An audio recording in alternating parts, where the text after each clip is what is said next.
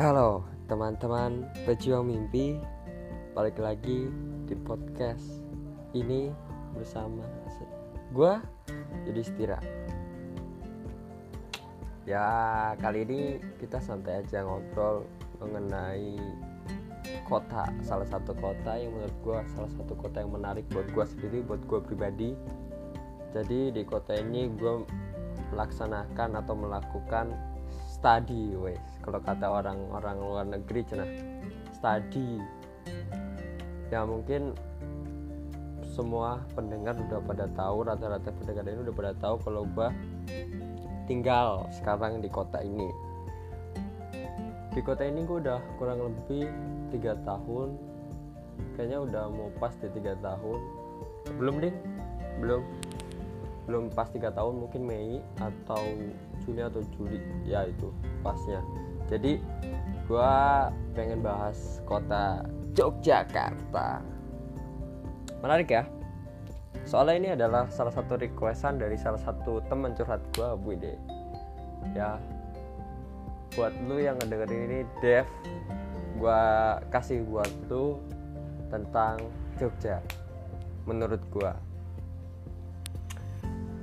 Apalagi ya yang perlu dibahas mengenai Jogja mungkin Jalan Malioboro kita bahas atau Tugu atau Angkringan atau Gunung Merapi atau Keraton Ngayogyakarta mungkin banyak lah apa ya hal-hal yang identik dengan kota ini. Tapi yang lebih identik lagi setiap sudut Jogja itu pasti berwarna dan setiap sudut Jogja itu pasti ada ceritanya. Itu yang menurut gua sangat-sangat membuat gua tertarik membahas kota ini. Bukan karena gua sekarang lagi tinggal di sini tapi menurut gua buat gue pribadi cukup menarik dan bahkan ini adalah salah satu kota kunjungan wisata di Indonesia terbesar. Dan banyak turis-turis juga ke sini mempelajari budaya-budaya yang ada di Jogja. Karena menurut gua budaya-budayanya tuh menarik. Dan bahkan budaya-budaya di keraton budaya-budaya di Gunung Kidul Bantul tuh yang belum ke ekspos tuh banyak banget.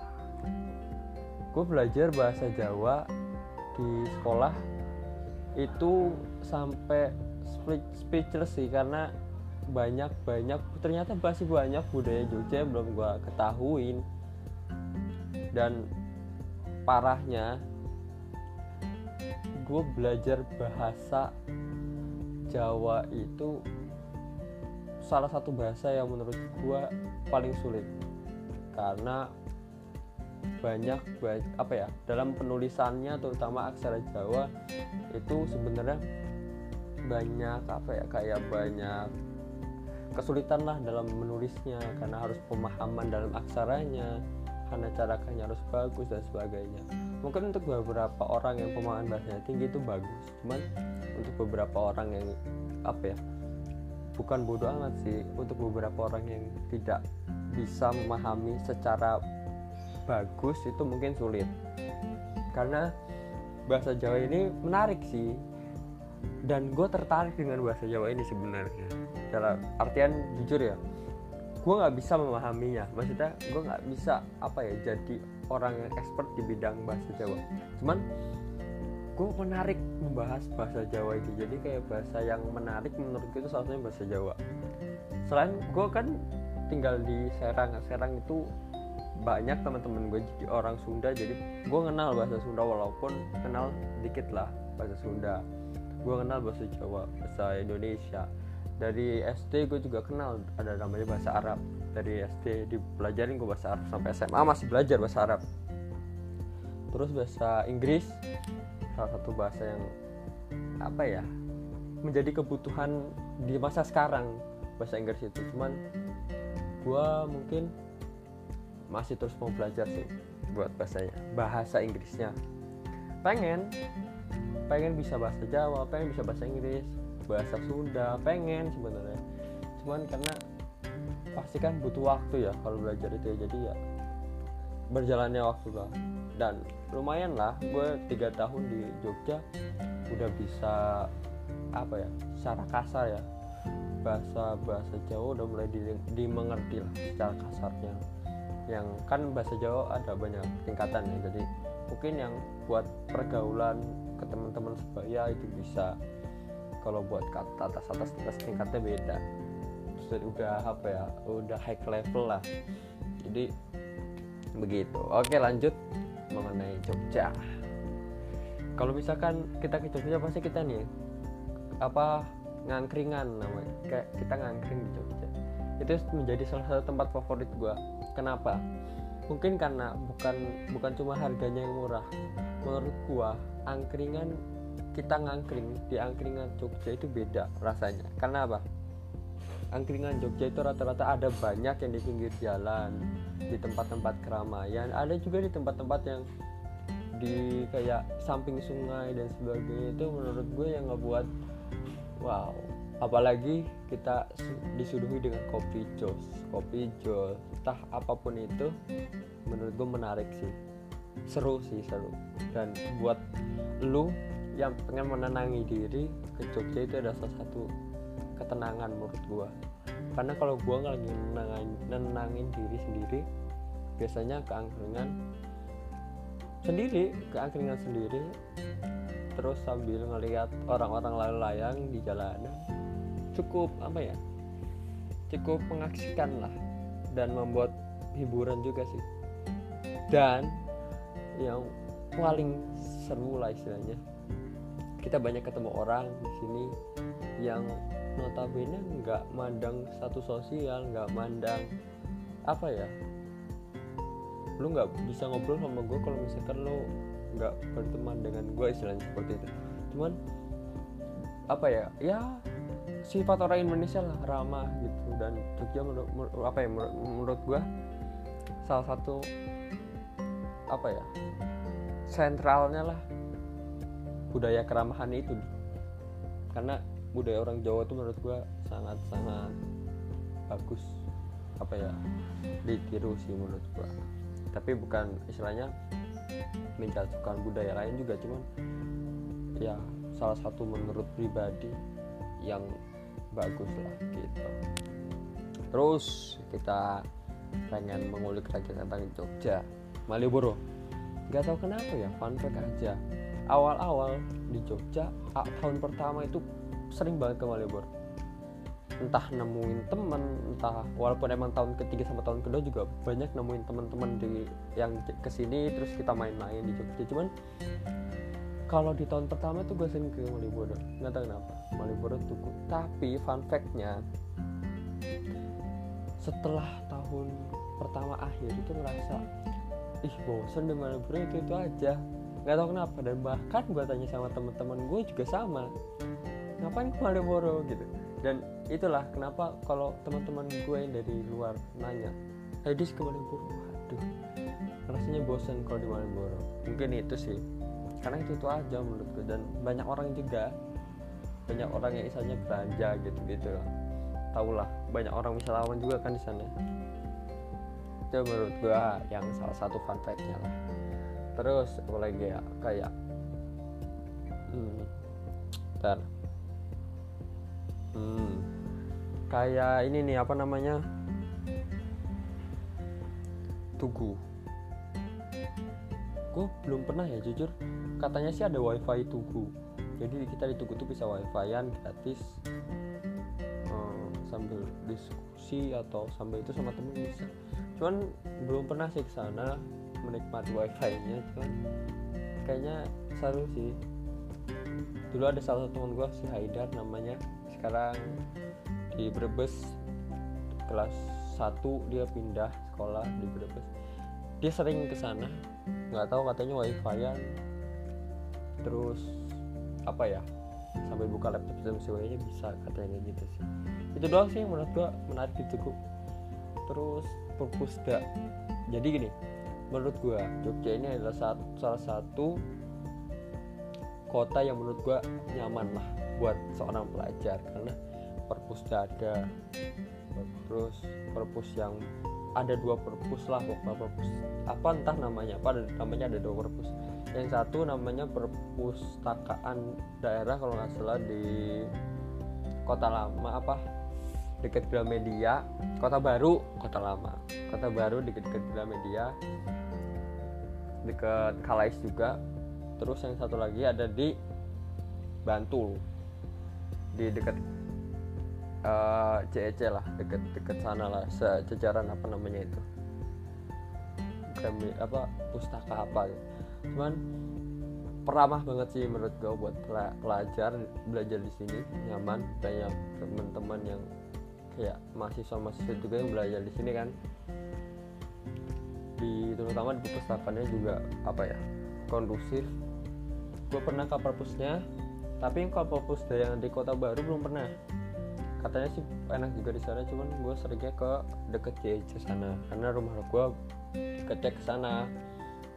Terus ini sih kayak misalkan di kota apa ya di kota Jogja ini juga walaupun ya kita tidak memunafikan diri masih banyak apa ya kenakalan remaja yang terjadi yaitu sudah pasti ada lah di setiap kota. Cuman buat belajar kok Jogja adalah salah satu tempat nyaman dan buat orang-orang asing juga welcome gitu. Tapi kita sebagai orang asing atau orang yang dari luar juga harus tahu diri maksudnya kita tinggal kita tuh nginjak di bumi siapa istilahnya. Terus walaupun ya kita sama apa ya manusia tapi kita harus menghormati lah budaya kebudayaan di sini. Terus orang-orangnya kayak gimana kita harus tetap menghormati lah orang-orang orang-orang asli terutama. Karena Jogja kan udah banyak sih orang yang orang, orang istilahnya orang luar ke sini dan beberapa banyak masalah juga sih. Cuman ya kita hilangkan itu kita pengen bagaimana Jogja ini menjadi tempat ternyaman lah menurut gua. Di samping itu teman-teman gua ya ada salah satu teman gua ya orang Jogja kayak namanya Hastam Rizky. Itu juga salah satu temen gue di Jogja tinggal di Jogja dan orang Jogja asli ya mungkin menurut gue ya asik lah. Asik namanya ini ya. Asik bergaul dengan orang-orang sini juga asik. Orang asli Jogja asik. Cuman ya pasti kan setiap manusia kan punya frekuensinya masing-masing nah kalau misalkan radio juga kita kan pengen dengar frekuensi yang sama yang menurut kita apa ya satu pendengaran lah. Asik lah menurut kita yang didengarkan lah misalnya kayak gitu nah di Jogja juga sama ya.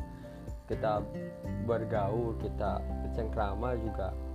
Banyak teman-teman yang istilahnya lo mau buat berbuat baik di sini juga bisa lo mau berbuat juga ini juga bisa. Karena di Jogja ini kan salah satu kota besar di Indonesia yang mungkin pastilah banyak orang yang ke sini dan banyak orang yang yang gagal pun banyak yang berhasil pun nggak sedikit gitu. Jadi lo harus ini sih kalau lo lo pengen di kota ini menurut gua siapin bagaimana cara pandang orang sini kayak gimana. Terus lo juga harus apa ya sopan.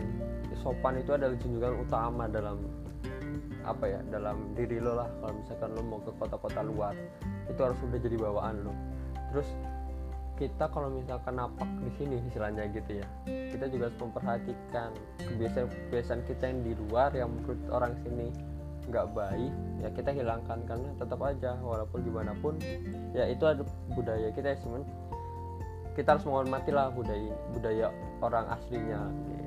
jangan sampai Jogja ini dirusak gitu loh karena Jogja ini salah satu pernah juga menjadi ibu kota negara dan salah satu kota yang menurut gue asik nyaman apa ya selalu tersenyum lah.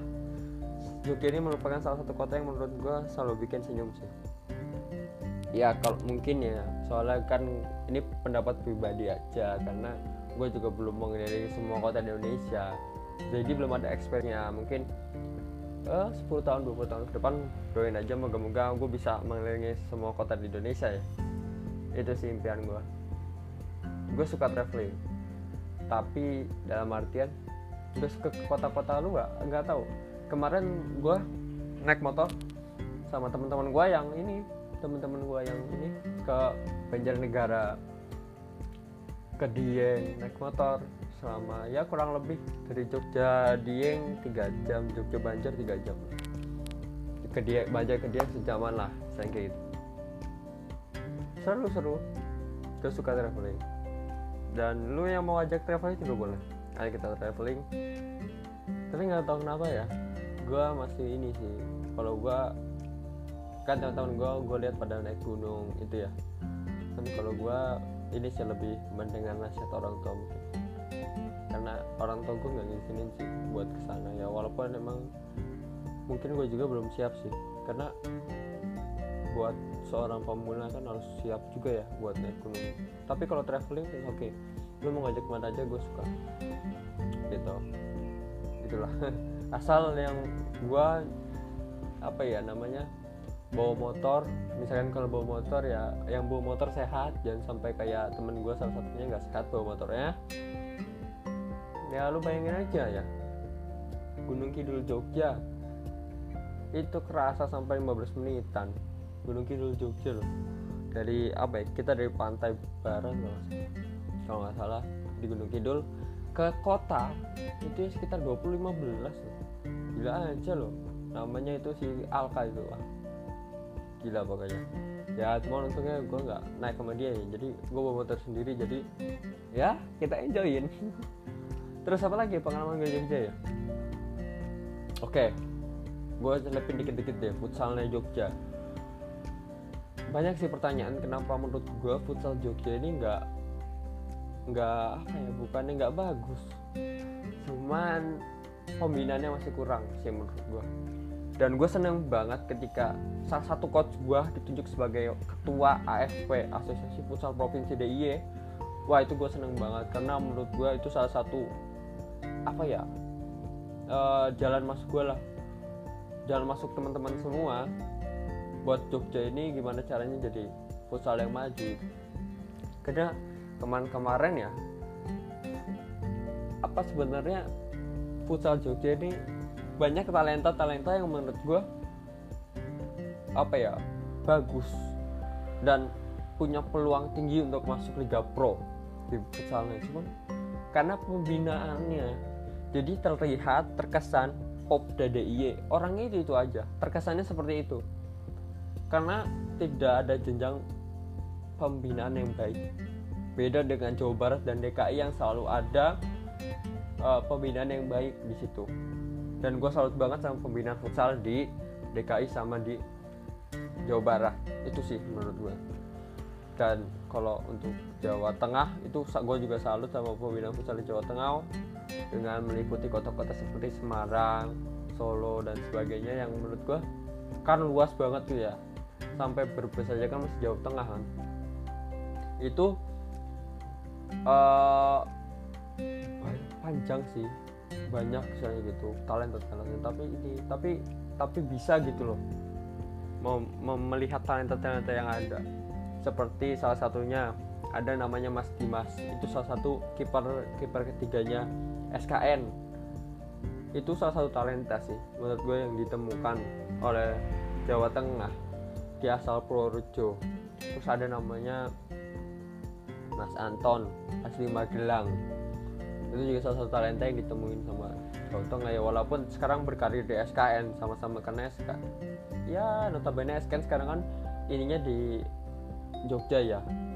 Mungkin Mas Anto juga salah satu UNY Mas Anto terus Mas Dimas juga apa ya udah udah lama lah dikenal di Jogja gitu. Jadi mungkin ini apa namanya berpengaruh juga. Cuman itu sih. Kalau gue nyelipin tentang futsalnya Jogja ini masih kurang pembinaannya dan gue berharap buat siapa pun yang dengar ini semoga ntar futsal Jogja makin keren makin banyak pembinaan-pembinaannya dan makin transparan dalam hal-hal keputusan yang dibuat oleh AFP DIY ini. Terus apalagi ya bahas tentang universitas. Menarik sih. Salah satu impian lah semua orang buat masuk universitas yang salah satu di, terbaik di Indonesia ini ada di Jogja. Semua orang yang tahu Universitas Gajah Mada.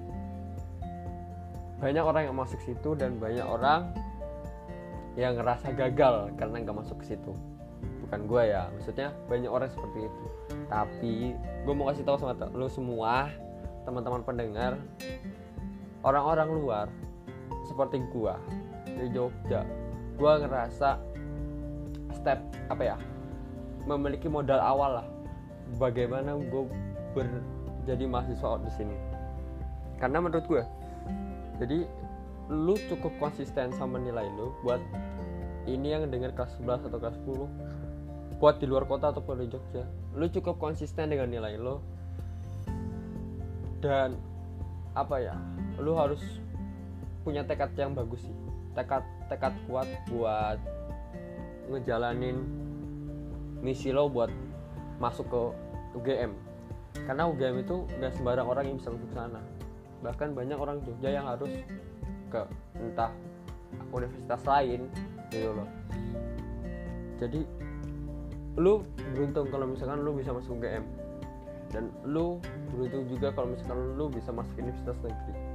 Itu menurut gue yang salah satu jadi kunci pembelajaran gue sebenarnya ya lu mau masuk universitas mana fakultas mana itu nggak mempengaruhi lu buat menuju sukses.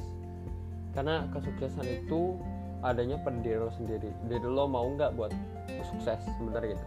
Bahkan Tuhan pun tidak menyuruh kita untuk sukses tapi menyuruh kita untuk berusaha jadi sebenarnya lo masuk mana? Universitas Gajah Mada Universitas Indonesia itu mungkin berpengaruh sih beberapa persen. Cuman semua itu tanpa usaha tanpa doa itu nggak bakal bisa. Jadi ya lo mau di universitas swasta pun sebenarnya bisa sukses. Gue punya contoh. Staff sekarang staff kementerian dulu ya waktu zaman periode pertama Jokowi dia adalah staff Kementerian Pendidikan dan Kebudayaan dulu sebelum ganti Nadiem Makarim. Itu mereka mereka itu di sana. Dari rata-rata banyak dari universitas swasta. Gue bukan mengajar swasta karena emang nyatanya baik gitu. Ternyata swasta juga bisa masuk sana. Nggak cuma negeri gitu loh dan apa ya sampai jadi staff tangan kanannya sekaligus tangan kanannya ke menteri itu menurut menurut gue merupakan hal yang sangat-sangat membahagiakan sih dunia akhirat ya. Walaupun itu pasti kan banyak orang yang pengen berkecimpung di sana ataupun yang berkecimpung di dunia lain. Cuman itu salah satu contoh sih menurut gue lu nggak usah mikirin di mana lu kuliah yang penting lu bisa belajar di kuliah lo itu. Lakukanlah yang terbaik kalau lu pengen usaha ya usahakan. Seperti beberapa podcast gue sama teman-teman gue yang udah ngejalanin usaha dari SMA itu artinya dia udah punya modal buat istilahnya apa yang Tuhan suruh itu berusaha itu dia sudah lakukan. Dia pengen berusaha nih. Dan sekarang tinggal gue tunggu teman-teman gue yang lain untuk berusaha. Tuhan gak nyuruh kita sukses tapi Tuhan nyuruh kita untuk berusaha. Ingat itu. Oke? Okay? gue jadi jadi kayak orang ngasih nasihat oke balik lagi topik Jogja. Kayaknya udah sih kayaknya menurut gue oh iya keraton Jakarta. Itu menurut menurut gue salah satu topik yang bakal pengen pengen banget gue bahas. Cuman ada sih beberapa teman gue yang ngerti tentang keraton. Cuman apa ya rasa ini sih masih pengen lah masih pengen belajar juga sih. Kalau gue sendiri masih pengen belajar tentang keraton. Nah Jakarta sendiri ya. Karena kalau kerajaan Mataram lama kan itu dipisahkan. Ada keraton Jakarta ada keraton pokoknya di Surakarta lah namanya Surakarta keraton Surakarta kalau nggak salah nggak tahu lah. Kalau di sini kan namanya keraton Ngayogyakarta jadi itu menurut gue salah satu bahasan topik menarik sebenarnya. Walaupun emang gue belum bisa bahas karena masih pendek ilmu gue di sini. Tapi salah satunya gue kalau misalkan teman-teman semua pengen tahu tentang keraton Ngayogyakarta bisa searching di internet di apa ya webnya langsung keraton itu banyak. Kayak informasi-informasi tentang keraton sejarah keraton juga mungkin ada. Pokoknya seru lah. Dan gue juga tertarik salah satunya tertarik tentang keraton itu. Sama bahasa Jawa gue tertarik banget sama bahasa Jawa sebenarnya. Walaupun emang gue pemahaman bahasanya kurang cuman gue tertarik sama bahasa Jawa. Nggak tahu kenapa. Dan banyak budaya-budaya di Jogja ini sebenarnya belum apa ya belum naik gitu loh ke permukaan kan. Di bukan di Jawa bukan bukan di Jogja sendiri di Indonesia lah. Banyak budaya-budaya yang belum sebenarnya belum kita tahu. Bahkan gue ketika masuk ke kota ini melihat budayanya gila. Banyak yang belum gue tahu. Itu benar-benar menurut gue salah satu yang ini sih. Yang sampai sekarang pengen gue pelajari gitu kebudayaan. Nggak tahu kenapa. Ya doain aja lah. Semoga gue bisa terus belajar di sini dan sampai kuliah gue bisa di sini juga karena kan gue masih proses lah buat masuk perguruan tinggi negeri masih belum ada. Cuman berharap sih doa juga minta doa buat teman-teman semua. Semoga gue juga bisa ini ya apa gue kuliah di UGM itu salah satu impian lah. Terus bisa kuliah pokoknya kuliah yang penting bisa keterima di salah satu universitas yang menurut gue oke. okay, gue masuk situ gitu. Ya itu aja sih kayaknya. Oke sudah lama juga sih. 20 ya udah 20 menitan lebih. Gue ngobrol sama kalian nggak kerasa cuman yang gue kata yang gue pengen apa ya kasih ke kalian semua buat lu pendatang tetap hormatin budaya asli Jogja. Jangan sampai budaya ini luntur karena ini adalah salah satu anugerah Tuhan. Budaya ini adalah satu anugerah Tuhan kita harus lestarikan. Dan salah satu mahakarya Indonesia istilahnya kayak karya apa ya? Karya orang-orang Indonesia dalam budaya itu sendiri. Kita harus lestarikan budaya kita sampai kita hilangkan. Dan teman-teman semua yang pengen ke Jogja juga jangan lupa kontak gue siapa pun bakal gue datengin maksudnya ya kita temen lah gitu karena gue ini juga sih pengen lah. Teman-teman juga bisa kenal sama Jogja. Karena setiap sudut Jogja yang gue bilang uh, selalu ada sisi ceritanya. Setiap sudutnya. Yeah. gitu. kalau misalkan Bandung kan apa ya Bandung juga salah satu gue kota yang sebenarnya pengen gue tuju cuman belum kesampaian ke sana. Moga-moga aja ada inilah ada rezeki bisa ke sana pengen ngeliat Bandung kota-kota mana lagi ya. Salah satunya kota ini di luar Jogja eh di luar Jawa gue belum pernah.